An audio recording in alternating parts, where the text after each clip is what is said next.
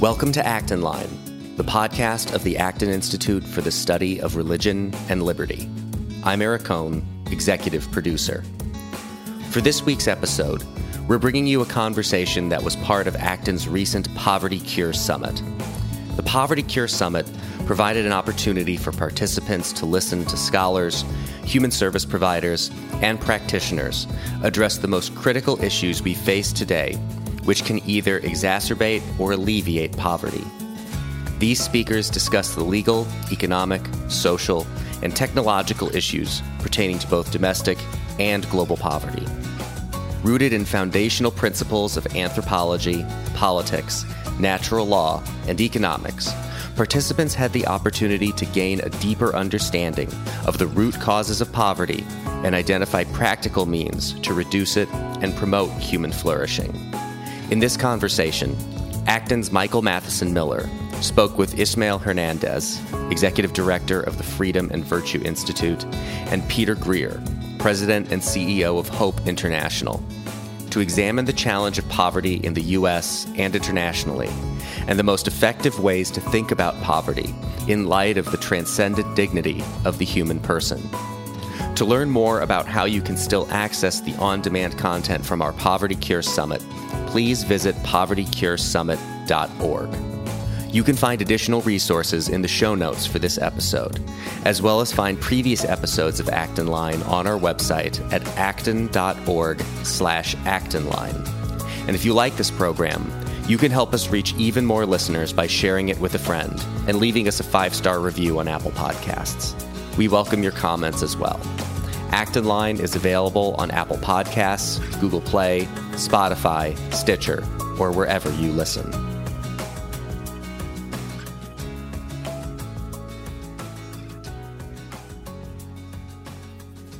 Welcome, everyone, to the Poverty Cure Summit. My name is Michael Matheson Miller.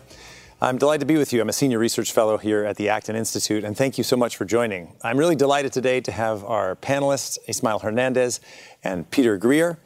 Uh, Ismael is the author of Not Tragically Colored. He is the founder of the Freedom and Virtue Institute, and Peter Greer um, is the president and CEO of Hope International and the author of many books, including The danger, Spiritual Danger of Doing Good and The Poor Shall Be Glad. So I'm really delighted to have them uh, here today. So, Peter and Ismael, thank you very much for joining. Uh, this is the Poverty Cure Summit, and about 10 years ago uh, or so, we started at the Acton Institute the Poverty Cure Project. And so we did a number of things. We did a, a, a six part DVD series uh, called the Poverty Cure DVD series. It's about 152 minutes, uh, really examining from a faith perspective of how do we think about the poor. We also did a, and, and poverty and, and what, what do we, how do we engage with the poor people in an appropriate way and from the Christian tradition. We also did a full length documentary film called Poverty Inc., which is for general audiences. And really, the underlying themes of the whole Poverty Cure Project and Poverty Inc., I think, are three. One is that human persons are not objects. We are subjects. We should be the protagonists of our own story of development. And that too often uh, we have objectified poor people. We've treated them as the object of our charity or the objects of our pity or the objects of our compassion. Uh, but human beings are not objects to be manipulated or socially engineered. And so, this is the first idea to reframe the way we think about how we engage uh, with poverty and with poor people who are people just like all of us. Uh, the second was really an analysis of the shift from charity to humanitarianism. And so we've really replaced charity, which is concrete love of the other. So, charity, as we know, comes from the Latin word caritas. It means to seek the good of the other, to will the other person's good. And we've shifted that really to a humanitarianism, which really focuses on providing comfort. It kind of stops, has these limited horizons. And so um, it doesn't take into account, I think, seriously enough human flourishing, and from a Christian perspective, the eternal destiny of the person. So we wanted to highlight that. And then the third is this fundamental question what we often ask, like, what's the problem? How, why are people poor? But I think the better question is, what do people need to be, able, to be able to create prosperity in their own families and their own communities? And then how can we come alongside them and work in that with that process. And one of the things that we stress in the, throughout Poverty Cure and Poverty Inc. and the Poverty Cure Project is that oftentimes for the poor, it's not simply that they lack stuff, that they lack material goods, but that they are excluded from the institutions of justice that enable them to create prosperity in their families and in their communities. And these are things like clear title to land or ability to register their business and participate in the formal economy, and a host of things that, that many people who live in wealthy countries take for granted. So these are the big themes of Poverty Cure. And now, 10 years out in 2020, we want to go into those themes and discuss. So I'm really delighted to begin this Poverty Cure uh, Summit with two very, very impressive people, Peter Greer and Ismael Hernandez. And um, both of you, Peter and Ismael, have been very helpful to me over the years uh, as we were starting this poverty uh, project, learning from you and getting your insights. And, and you, both of you, along with others, helped shape a lot of the things I just talked about. Uh, so I'm delighted you could join us today. So um, why, don't we, why don't we start uh, with maybe big picture questions? Um, people are concerned, they want to help the poor, they want to be engaged. What are some of the big picture framed or mental models or the best way for us to think about helping the poor? And then maybe what are some of the uh, pitfalls to, to avoid? Ismael, we, we, shall we start with you? Sure, sure. Uh, I can tell you from my experience that what happens many times is that those engaged in poverty alleviation, which, as you mentioned very well, is itself uh, misleading. It should be how we make people flourish, what makes people thrive. Many times we look first at the problem, then we look at the prob- program, and finally we look at the at the eyes of the poor.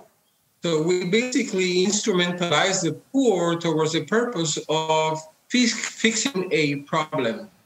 In other words, the problem begin to be seen as problems to be solved and the bodies to be clothed, mouths to be fed, and not unique and unrepeatable human persons made in the image and likeness of God with the moral capacity of self realization. In other words, we don't look at the assumptions we bring to the table about who the poor are and who are we supposed to be alongside the poor. So the assumptions, the prism that we bring in those pair of glasses we put on ourselves and through which we look at reality needs to be cleared before we begin action towards helping the poor. So first we look at the problem, then we look at our program, and finally we look at the at the eyes of the poor. And we need to invert that relationship. Great, thank you, Ismael. Peter, what would you say? Um, how would you answer that question? Yeah, and the first thing, Michael, is what an absolute gift to be on the journey with you. Ten years and uh, and counting. Uh, so you so look the much same, gratitude. and I've lost all my hair. no, so I, a if there's a little, community. if there's envy here, just you know where it's coming from. this is a special community, and I feel like I found my people uh, with Poverty Cure, and so so fun to be here and continuing this conversation. Michael, I think the, the, the three things for me that come up. Number one is very similar to what Ismael so so capably was sharing about how we see people. And for me, the the story that comes to mind is how even as an organization in poverty alleviation, we had as our mission statement to invest in the dreams of the poor as we proclaim and live the gospel. And and this whole thing about as we invest in the dreams of the poor, what what struck me is as we were putting this mission statement, even in the offices around the world, we had one of our staff in the Republic of Congo who said, "We're not putting that on our wall." Because calling the people that we serve the poor right. only reinforces the problems that we're trying to solve. We're not going to put that on our wall. And not only did we not put that on the wall, we changed our mission statement because identifying people by the economic challenges dishonors them and it dishonors the God who made them with incredible capacity and worth.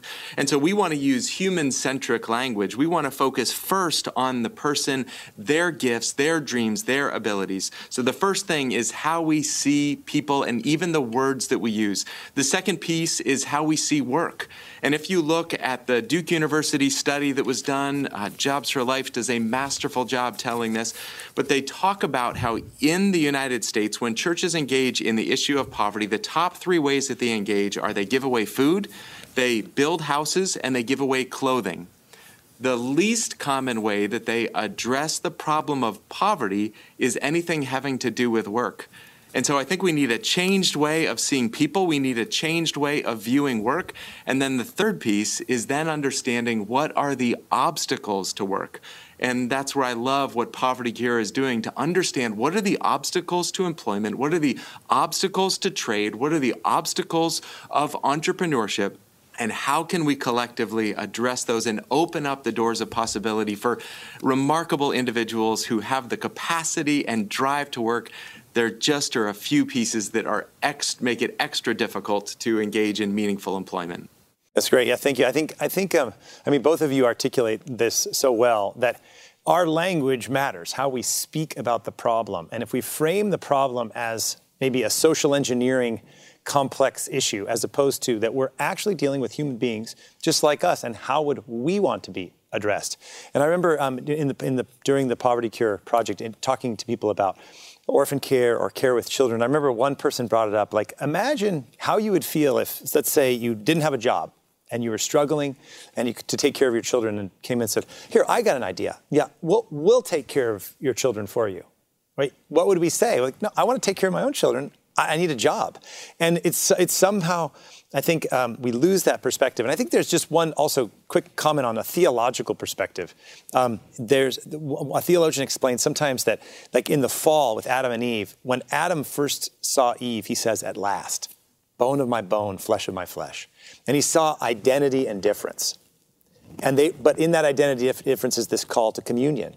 But after the fall, Right? God says, "You shall desire your husband, and he will he will lord it over you." And the, he explains that the identity was covered by the difference, and so Adam turned Eve into an object for his use. And I think Peter, you um, highlight this especially that we, we sometimes let the identity of someone's poverty or condition or ethnicity or race or whatever it is cover up, I'm sorry, the difference, we let the difference cover up the fact that they are human beings created in the image of God. So I think both of you, that's, that's very, um, I think, powerful and I think a foundational thing. And, you know, I, the last thing I'll say about that is, you know, as I talk to people around the world, I know Peter and, and Ismael working so much with the, with, with, with the people that you do, it's not simply a slogan. It actually changes the way you behave concretely. And I think um, sometimes we want a call to action, but we don't think first. I think both of you set out there thinking. What, what, maybe, maybe you've already answered this, but let me at least uh, give this opportunity to you. What do you think, in addition to what you've just said, are some of the pitfalls that, that people fall into, maybe unintentionally? What would you say? Peter, we'll start with you. Yeah, no, Michael, I think you're exactly right. And and at least within a nonprofit space, the danger and challenge of this is heightened because we have this stakeholder gap that the individuals that are contributing to an organization are not the same individuals that are receiving the services. And so it's easy for an organization to elevate the voice of the donor, the one who's providing the support. And that's a needed and necessary part of the work that we're doing. But if we're doing that in such a way that we're not elevating even higher the voice of the individuals that we serve, we're going to have programs, we're going to have stories that might actually not be best for the individuals that we're serving. And so, this stakeholder gap how can we make sure that we are elevating the voice and the loudest voice? The person who is always at the table is the person who is receiving the services, even if it's set up within a nonprofit space. So, that stakeholder gap is a really, really big deal. And the way around that, I mean, this is part of the benefit of a market based solution where there is an individual that is in some way contributing to the goods and services that they're having. But even more than that, there can be an institutional discipline to say if we're going to love, we have to start by listening. If we're going to love, we're not going to do monitoring and evaluation so that we can prove our impact alone. We're going to listen because we want to improve the way that we care and serve and operate these programs.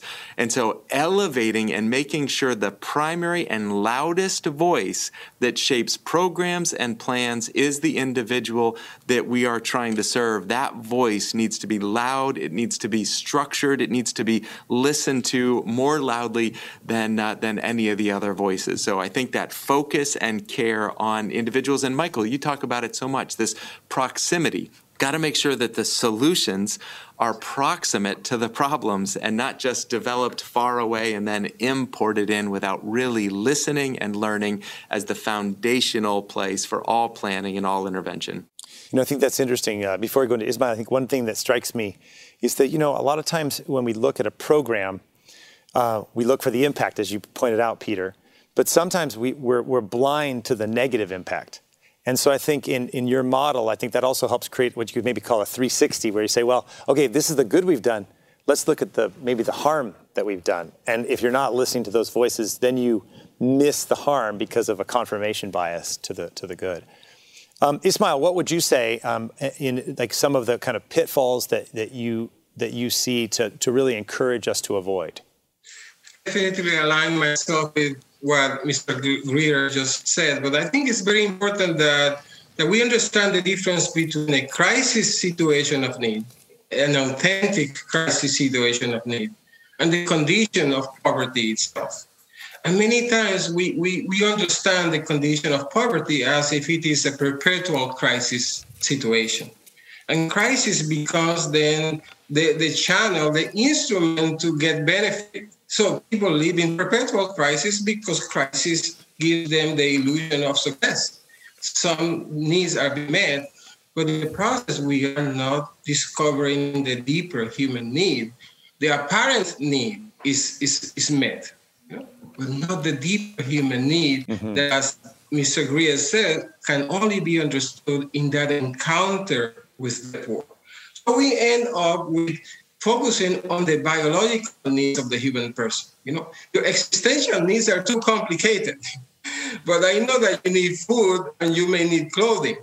So I'm going to focus on those needs, and then it becomes a transactional system. The poor are there without the stuff.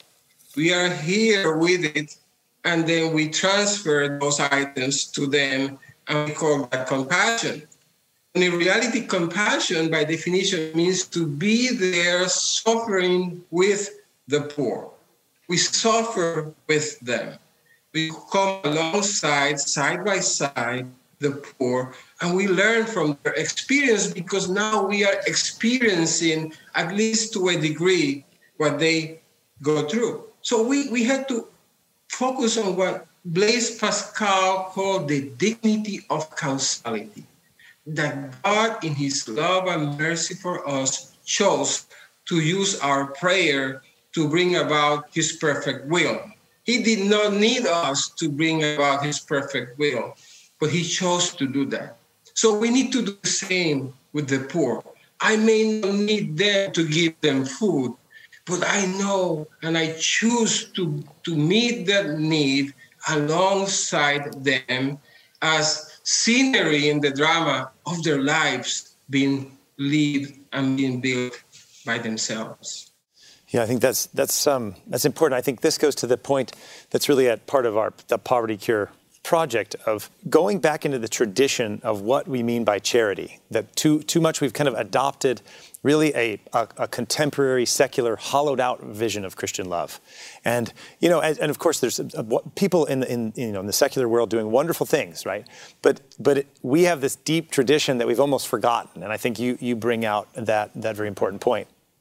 Let's um, uh, change direction for just a minute. And I could talk to both of you uh, briefly, just a little bit about your journey to get here. So I know, like Ismael, I know you. You have a, a kind of a, a pretty uh, dramatic journey. I mean, you were raised uh, in a communist household. You, you know, with these strong uh, communist beliefs, and had a, a real transformation.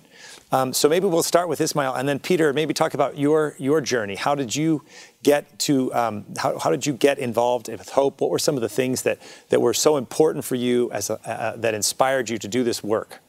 So Ismael, well, let's start with you. Well, I come from Puerto Rico. I was born into a communist household. My father was founding member of the Communist Party of Puerto Rico, and I joined the party with him, and I grew up in as a red diaper baby. Right. And uh, so I, I eventually joined the party with him. But my mother used to send me to to mass with friends without my knowing, my father knowing about it, because you know he would not have allowed it.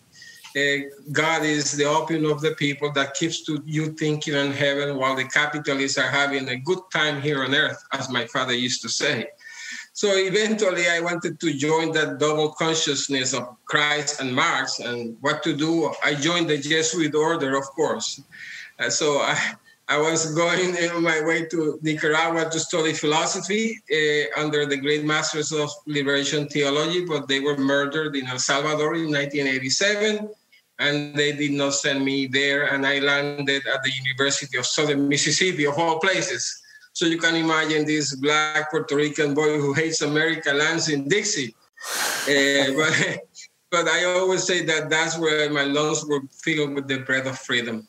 Because for the first time in my life, I, I came to understand a new way of, of seeing the human person. As a, as a Marxist, you're a, you're, a, you're a drop in a great wave, the wave of revolution apart from that wave, your life means nothing. It's a curious accumulation of atoms destined to nothingness. Mm-hmm. But I, I discovered in America a, deeper understanding that the human person is unique and unrepeatable, that I have what it takes, and that God looks at me in that way, in that fashion, as unique and unrepeatable, with this moral capacity of self realization.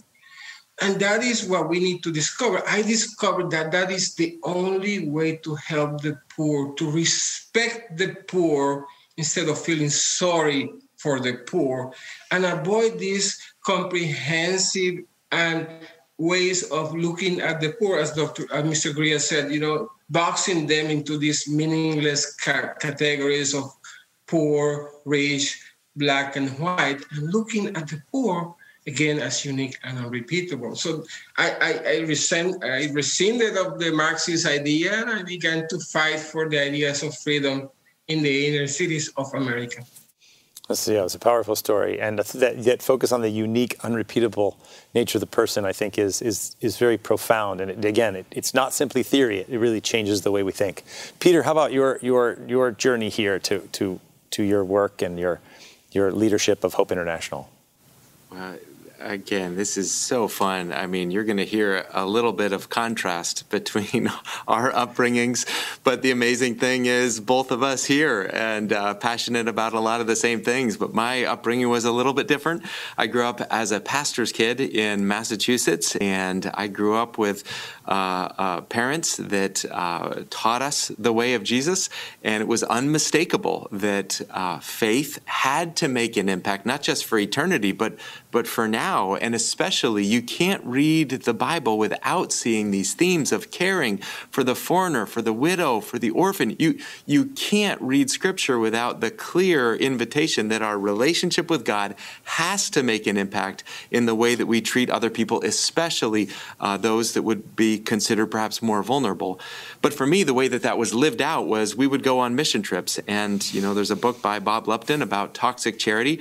I was a practitioner of that. We would go and we would bring our suitcases and we would give things away, and then we'd go back the next year and we give more things away. And even as a kid, I remember sensing there's got to be a better way. As we would be working, painting, and you'd see individuals watching us, and it became pretty clear they would have loved to have that job that we were there doing. So throughout these mission trips, I, I, I developed a love of the world, um, a, a way that my faith connected to the way that I see others but the way that that was lived out was in such a small and limited way. And so, fast forward a few years, I was studying in, in Russia, international business, and for the first time heard about Muhammad Yunus and the Grameen Bank and asked a question why isn't the church engaged? If, if this sort of an approach of seeing individuals with gifts and capacity and creativity, if this way of mobilizing capital to invest in their dreams, if this is powerful, why is the church not engaged? And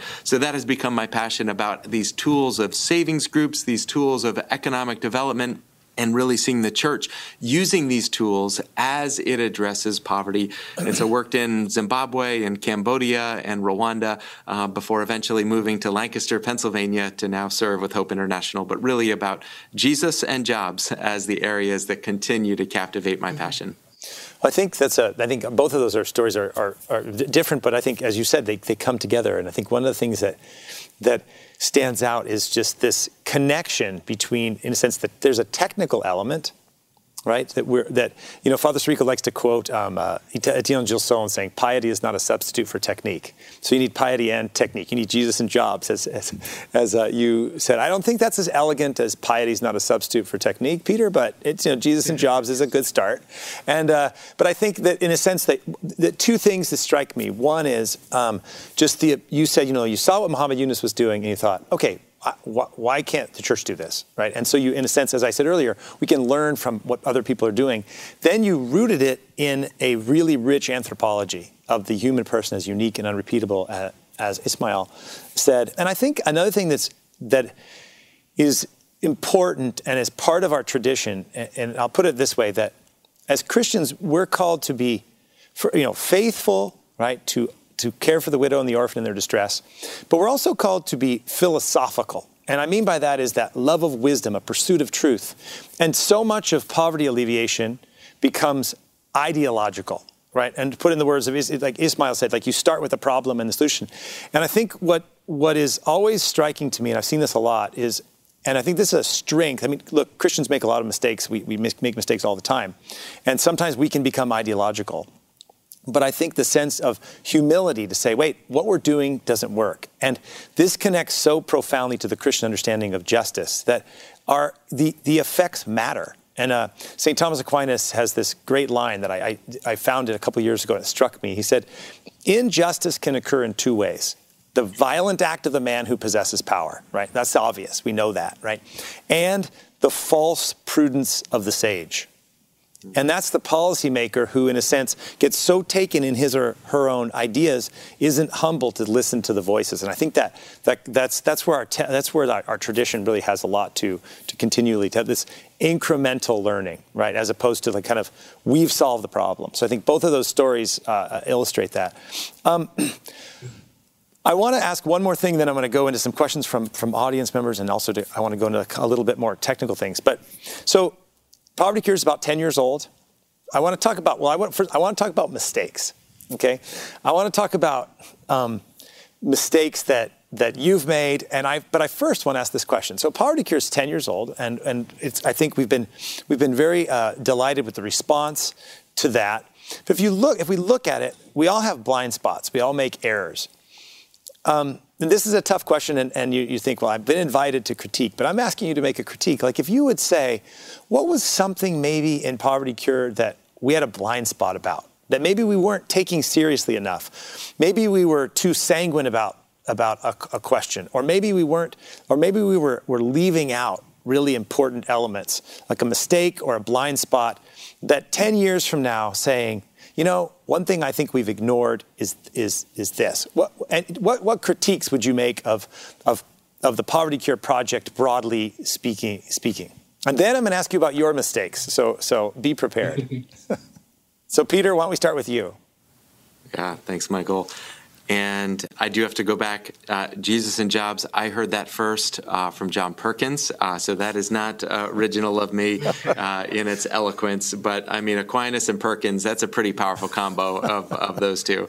But uh, when I think about the space, Michael, I think the, the first thing that comes to mind, it relates exactly to what you are saying, is I, I think just about my little space in terms of economic development and microfinance and savings groups.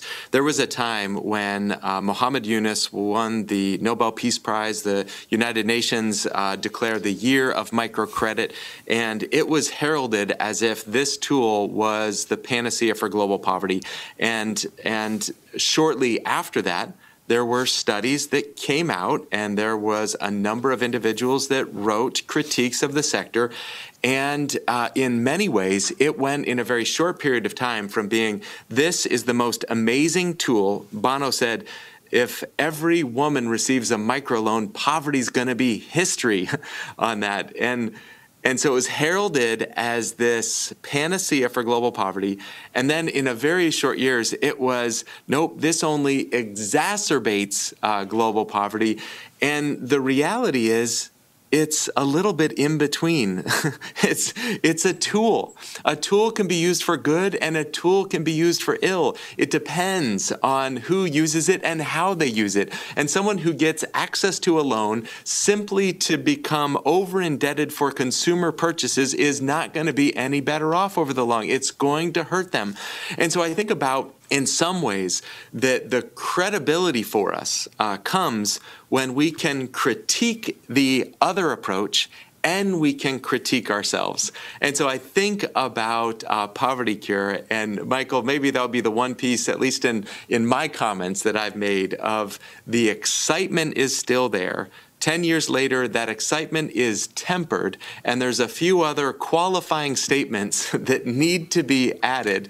And so, not erring on the side of this is all bad, this is all good. All aid is bad, all trade is good, all microfinance is good, all charity is bad. And the reality is it's more mixed. And so that ability to have a nuanced conversation with a little more candid uh, disclaimers about when and where and how a particular intervention is applied. Yeah, that's great. I mean, I think that's something too. I would say I've learned like you you think about what you've said in the past, like you know, strong position. You realize, well, not exactly, right? It's more complex than that. I think that's part of the, the, the humility um, that we need to, we really need to, to cultivate. Uh, Ismael, what, what, would you say is maybe, and again, feel free to critique Poverty Cure or also maybe mistakes that you, you've made. What, what are things we could, that we're missing, that we've kind of, we don't want to become triumphalist or too comfortable, like, oh, we've got our slogan, it really works. You know, it may be true, but, but we're missing something. We have blind spots. And of course, we can't, I can't see my blind spots. So, so um, mm-hmm. it, having this discussion can help push it, push us. It's hard for me to, to speak about the, the errors or mistakes of Poverty Cure. I was there from the very beginning. I can tell you that the only uh, the only thing that we could have done better was to make it simpler uh, we, we had a solid foundation and the principles and the ideas that we believe, uh, but how to add new uh, partners into the mix. Uh, probably we should have uh, explored better who are these partners, what they truly, truly believe. Do they really stand aligned with the principles and philosophy of poverty cure? And probably goes a little slower in terms of adding more and more partners into the mix. Uh, I have learned Eh, in my own experience that simplicity is the answer here. We need to be very simple and very practical in our approach because simplicity is, is the spice of freedom. Simplicity, the opposite is bureaucracy. No? Bureaucracy is the normal human response to complexity when things are too complicated, we try to simplify, no? We try to make things measurable and, and manageable. But in the process, we, we, lose the person because the person is com- complex by nature. So bureaucracy simply is that human response to complexity. And we may think that we have all the answers, as, as Mr. Greer said, uh, in, in finding many, many partners to add in, into the mix in terms of my own uh, mistakes, I, I, remember sitting on my ministry desk one day, and uh, I was part of Catholic ministry in the inner city. And I remember looking one day at the long line of people coming for food. Uh, and one day it dawned on me that I was seeing the children of those I had been giving food away for many, many years coming themselves now for food. And in that day, I discovered that I was part of the problem, not part of the solution. I was helping people keep more or less well fed, but still in the bondage of dependency. And I discovered on that day that a solid foundation on principles of freedom and in solid anthropology has to precede my action. I cannot simply go from feeling sorry for people to giving them stuff and because many times under the weight of that free stuff lies their dignity. So I discovered that and I, I resigned from my ministry job almost immediately. I, I began the Freedom and Virtue Institute to learn from that mistake of missing the person and thinking that because I am in the process of meeting certain needs, I am doing the right thing. Oh, uh, let me let me add this. This is very important for those who are listening to us. We need to affirm those who are doing work in the inner cities and among the poor. Not simply tell them what things are they doing that are wrong. I have learned that there are so many dedicated, good people doing the best they can. So we need to not simply curse the darkness, but turn on the light. In other words, give people an opportunity and an, an alternative of meeting human needs that seems positive, is uplifting, and they can embrace on their own instead of me coming as the rescuer, you know, as the Superman who has all the answers. And then at the end, we miss them and we lose them because we don't respect their work among the poor. Yeah, I think I think that's really important. I think it also uh, aligns with what Peter said, is and, and it's kind of an interesting like a, a meta uh, point, right? So here we say it's really important that we don't we don't objectify the poor. We have to treat poor people like like subjects. But do we actually treat the people who are helping the poor like subjects? Yes. Or do we objectify yes. them and say, well, you just don't know what you're doing. Let, let me tell you how to think correctly. And I think, I think this goes to, to even Peter's point of this, like um, having this, in a sense, so I, I, this is the way I articulate it. We live in an ideological age, you know. We live in an age of ideology where, where everything has to be like the theory of everything, and we're going to explain it perfectly. And um, I think we need to, uh, one of the things maybe is to really cultivate a, a philosophical way of engaging with one another where we're actually willing, make it easy for us to make to, to, to correct our mistakes instead of wanting us to hold on because we feel critiqued. I think that's I think that's a, a really good I was like meta point that maybe I hadn't thought of until you said it. Like do do I objectify do I have, like, if let's say I'm going to critique Peter at Hope International, well, I can objectify Peter because, you know, I, I care mm-hmm. for the mm-hmm. poor. But, well, Peter's a person too who's also engaged yes. in these questions. And I think as we begin to do that, especially in this age of ideology, we, we create charity, we create truth in charity. So we speak the truth to one another, but we do it in love, and then we all incrementally learn. I think that's a, that's, um, a really good, interesting point that I, I, mean, I'm struck by it actually right now. Well, so I've got a lot of questions, uh, Peter and Ismael, from, from people who are watching. Um, and so I just want to ask, maybe really quickly, before I go to these questions. This conference is on both domestic and international poverty. And, and, and both of you, I think, work in this space. I think, Peter, if I'm not mistaken, you're more focused on, on international uh, questions, uh, but, but um, also you're working with, with as you said, uh, Ismael, in, in inner cities. What specifically, like when we think about, like when we talk about global poverty, we say, you know, people need opportunity, they need, they need work, et cetera. I think the same thing is the case here. But how, what would you say is a, a different way? What's the difference, or how should we think about specifically poverty in the United States? What's a big error that we've made in addition to those same big principles you've given. Is there something specific to domestic poverty? Peter, let's start with you, and then we'll go to, to um, Ismael.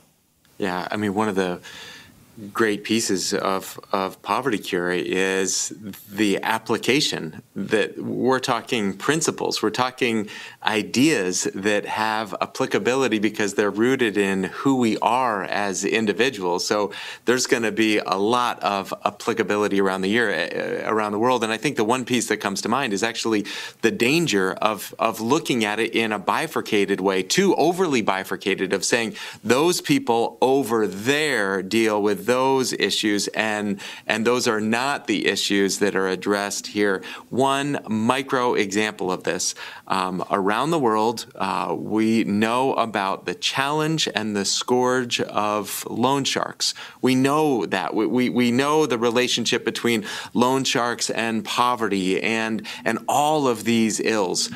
And yet, I don't ever hear anyone use the word loan sharks really in a domestic context. And yet, when I drive down certain parts of our country, I see signs for payday lending that sure look and act a whole lot similar to the issues that we're seeing around the world. There's a lot more similarity in the debt trap. There's a lot more similarity. So I think the the the piece that came to mind, Michael, is actually thinking about it in an unhealthy way that the issues that are addressed over there are so fundamentally different from the issues here instead of saying where is their commonality? What's the deeper issue? What's what's the issue that is in who we are and in how we treat each other for good or for ill and then look for the ways that those are being lived out. But my experience is there's a lot more commonality uh, than difference in the principles that we're talking about here with Poverty Cure than, than differences. Right. Thanks, Peter. And, and uh, Ismael, just real quick, and then I want to make sure we at least get to a couple of the questions for people who are watching. In the American context, I believe that we tend to hyper contextualize.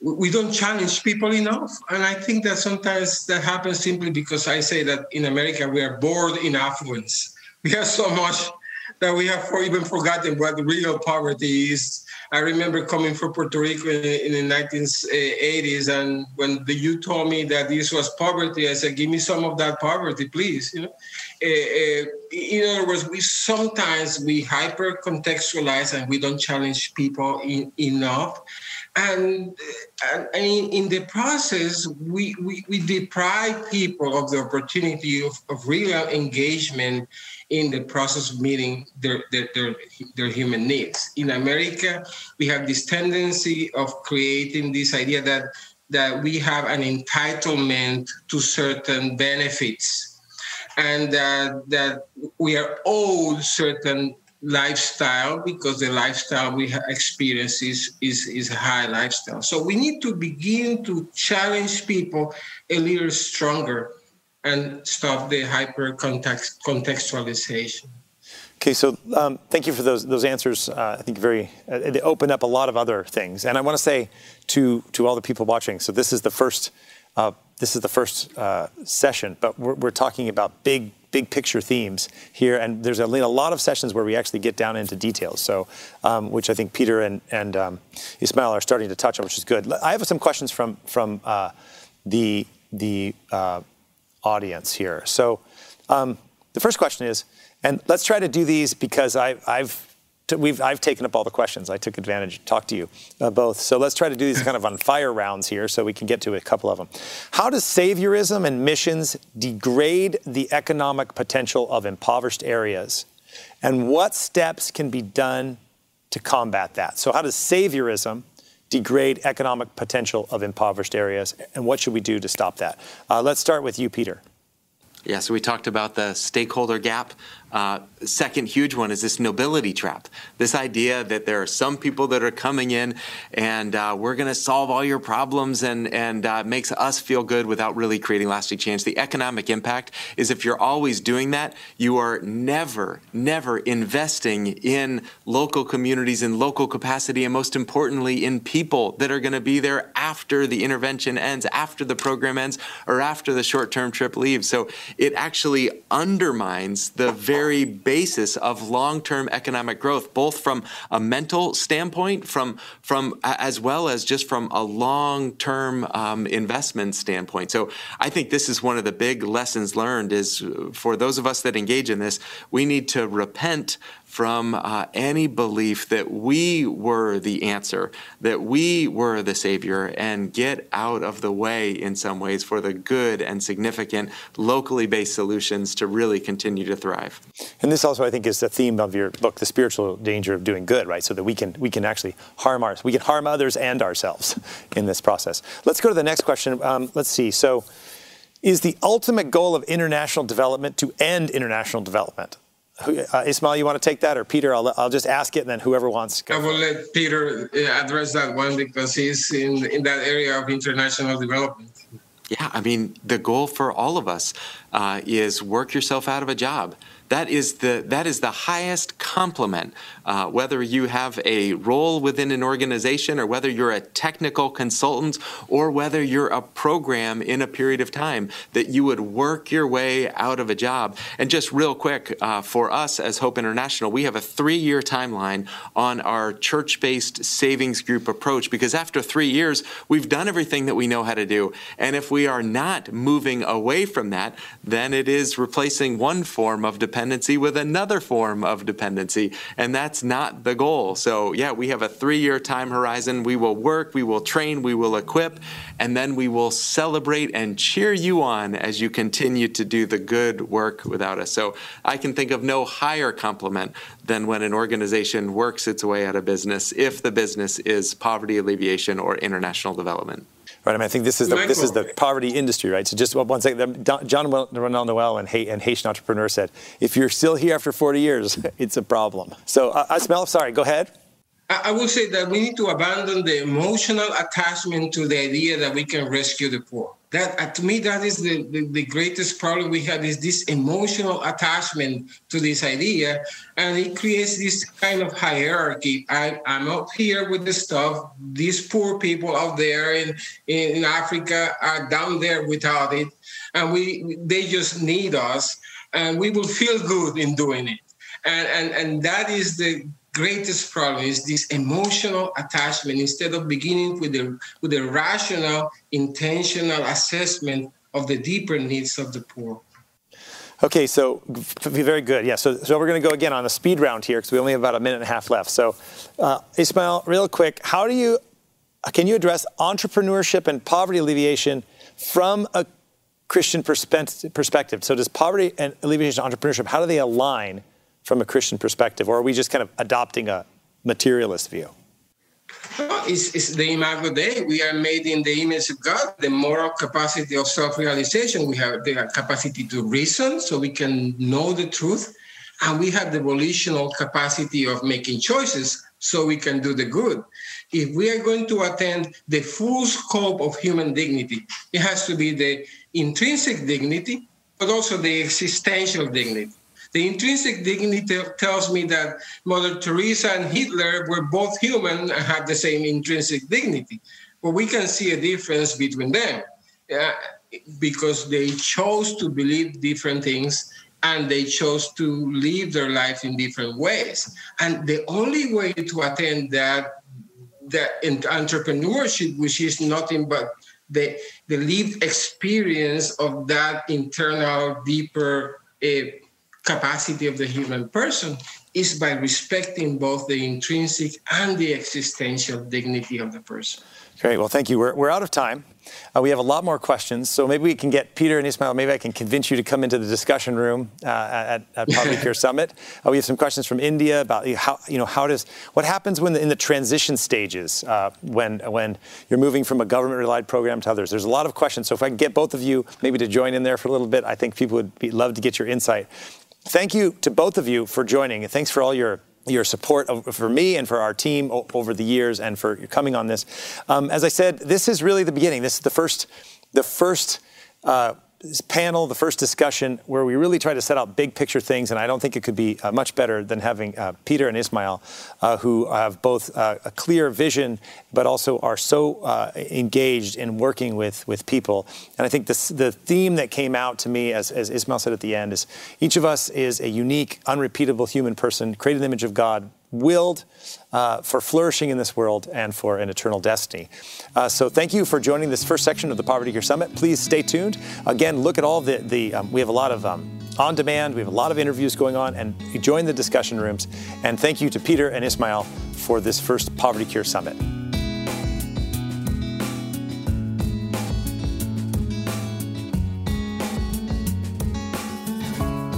As always, thank you so much for listening today. Our team loves putting this show together for you every week, and it's so encouraging to hear from our listeners. Feedback is incredibly important to us because it lets us know what you like to hear more of, including the kinds of topics you're interested in most. If you have comments, feedback, or ideas for a show topic or interesting guest, you can reach our team at actonline at acton.org. Until next week, For Acton Line, I'm Eric Kohn.